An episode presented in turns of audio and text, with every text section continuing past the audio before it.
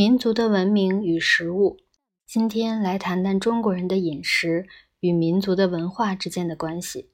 我是中国人，所以我以为中国菜是最美味的。我们所吃的菜与中国宗教有关系。中国民族的宗教是黄老，其原本并不当作宗教，但佛教传来，造寺庙做佛事，中国亦模仿它。创立了道教。孔子虽说儒教，但儒教传授为人之道，而非宗教。儒教讲的是天下国家为官之道、生活方式，而民族的精神、动人的力量、魂，则是道教的。黄是说皇帝，老是说老子。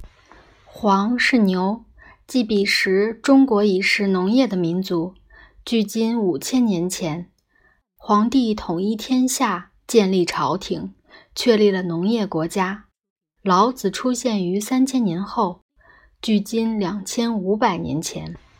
老子保持民族之魂与皇帝的传统，而孔子为现行的国家政治、家庭、社会开辟正道。这里即是此二人之道的分别。中国的文明，包括菜在内。直至建筑、雕刻、艺术，皆出自黄老，乃至诗文，皆与之有深厚的关系。那么试想，中国的道教与之又有怎样的关系？它对中国的菜又有怎样的影响呢？中国道教说长生，道教中无死，佛寺里才谈及死。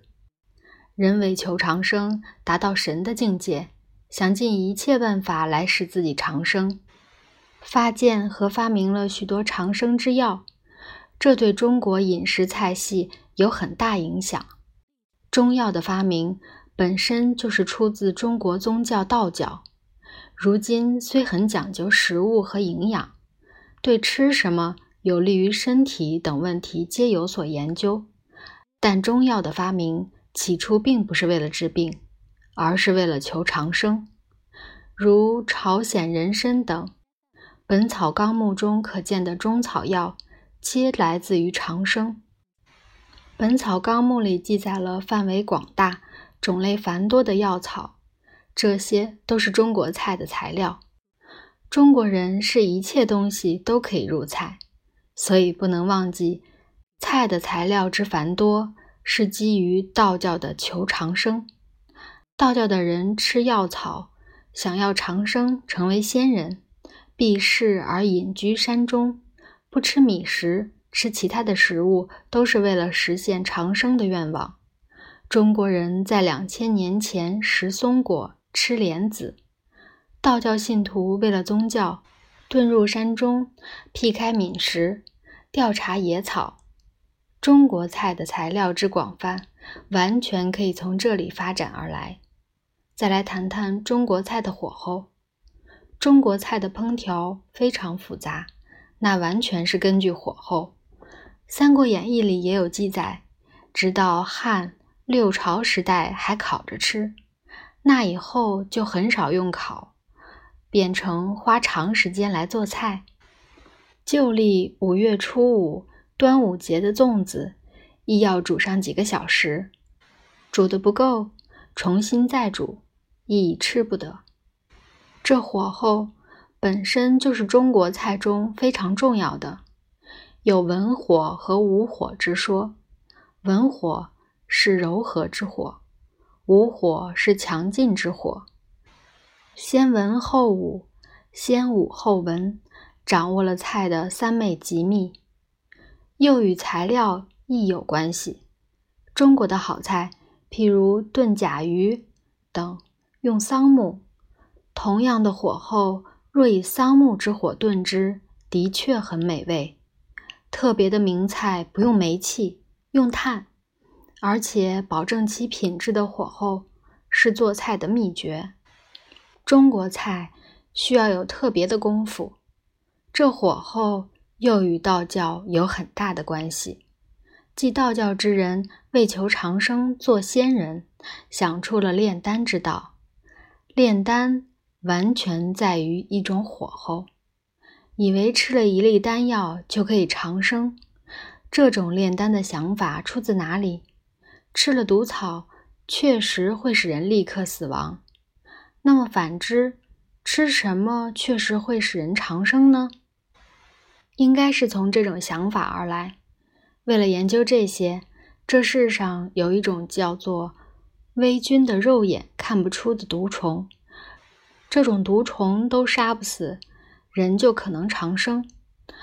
能杀死这种毒虫的是水银，怀着水银杀死毒虫，而能否对人体无害的想法，在水银中混入硝酸，加上火烧。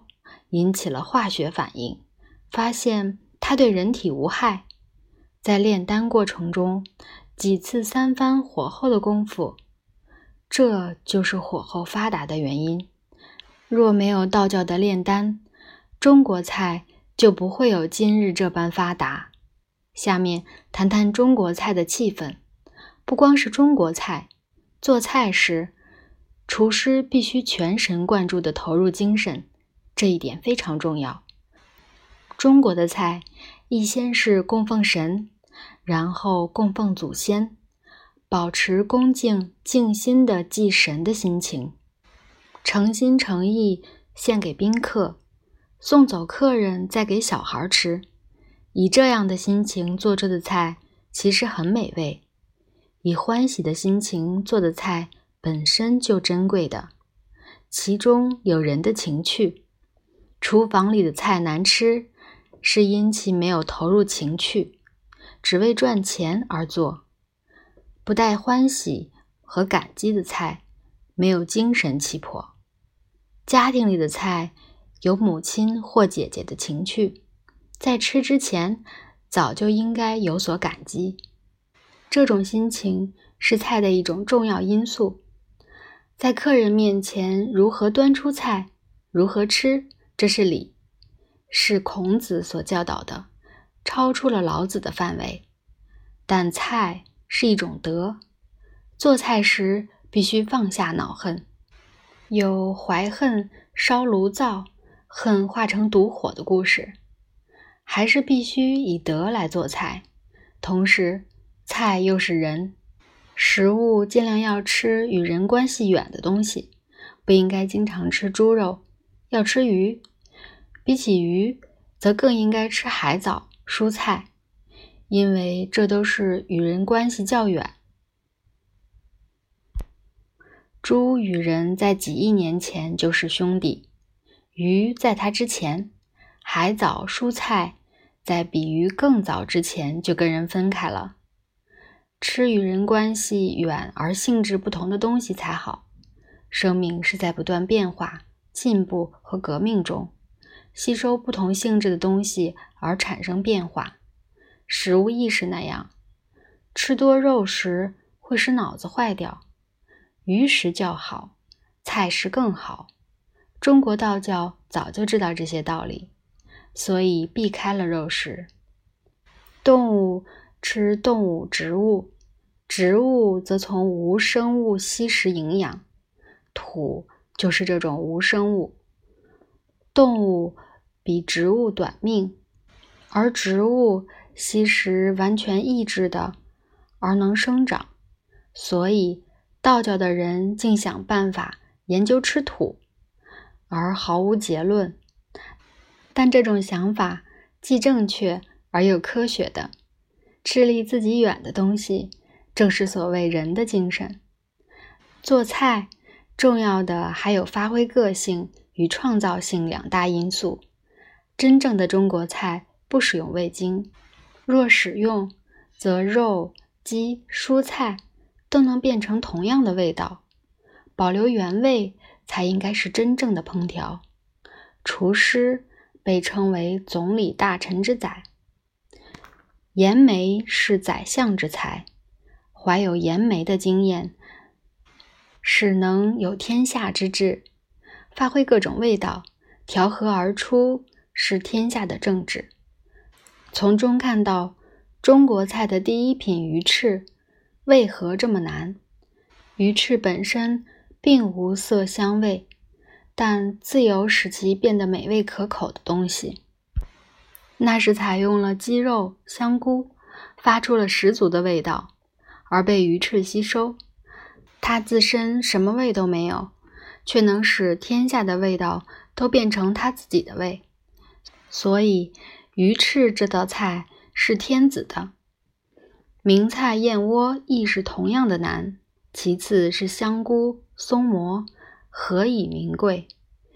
香菇、松蘑有各种味道，发挥出个性，而其味又能应对各种场合。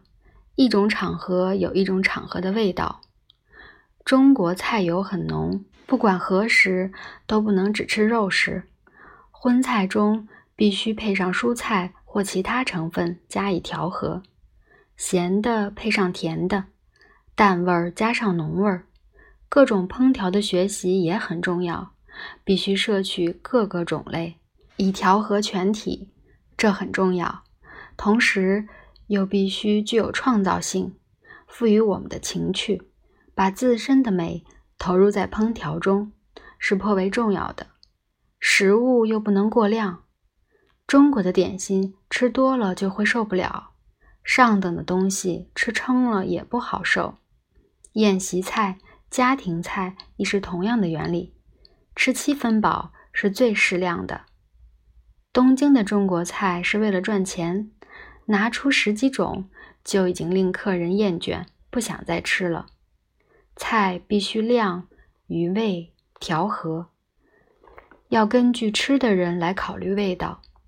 年轻人有年轻人的味道，老人有老人的味道，但量。只要给出七分，这时开始感到美味，感到满足，就是成功的。给出七分的量，这也是烹调的一种功夫。所谓异国的菜，代表了该国的文明，代表了国人的人格道德的，才是好菜。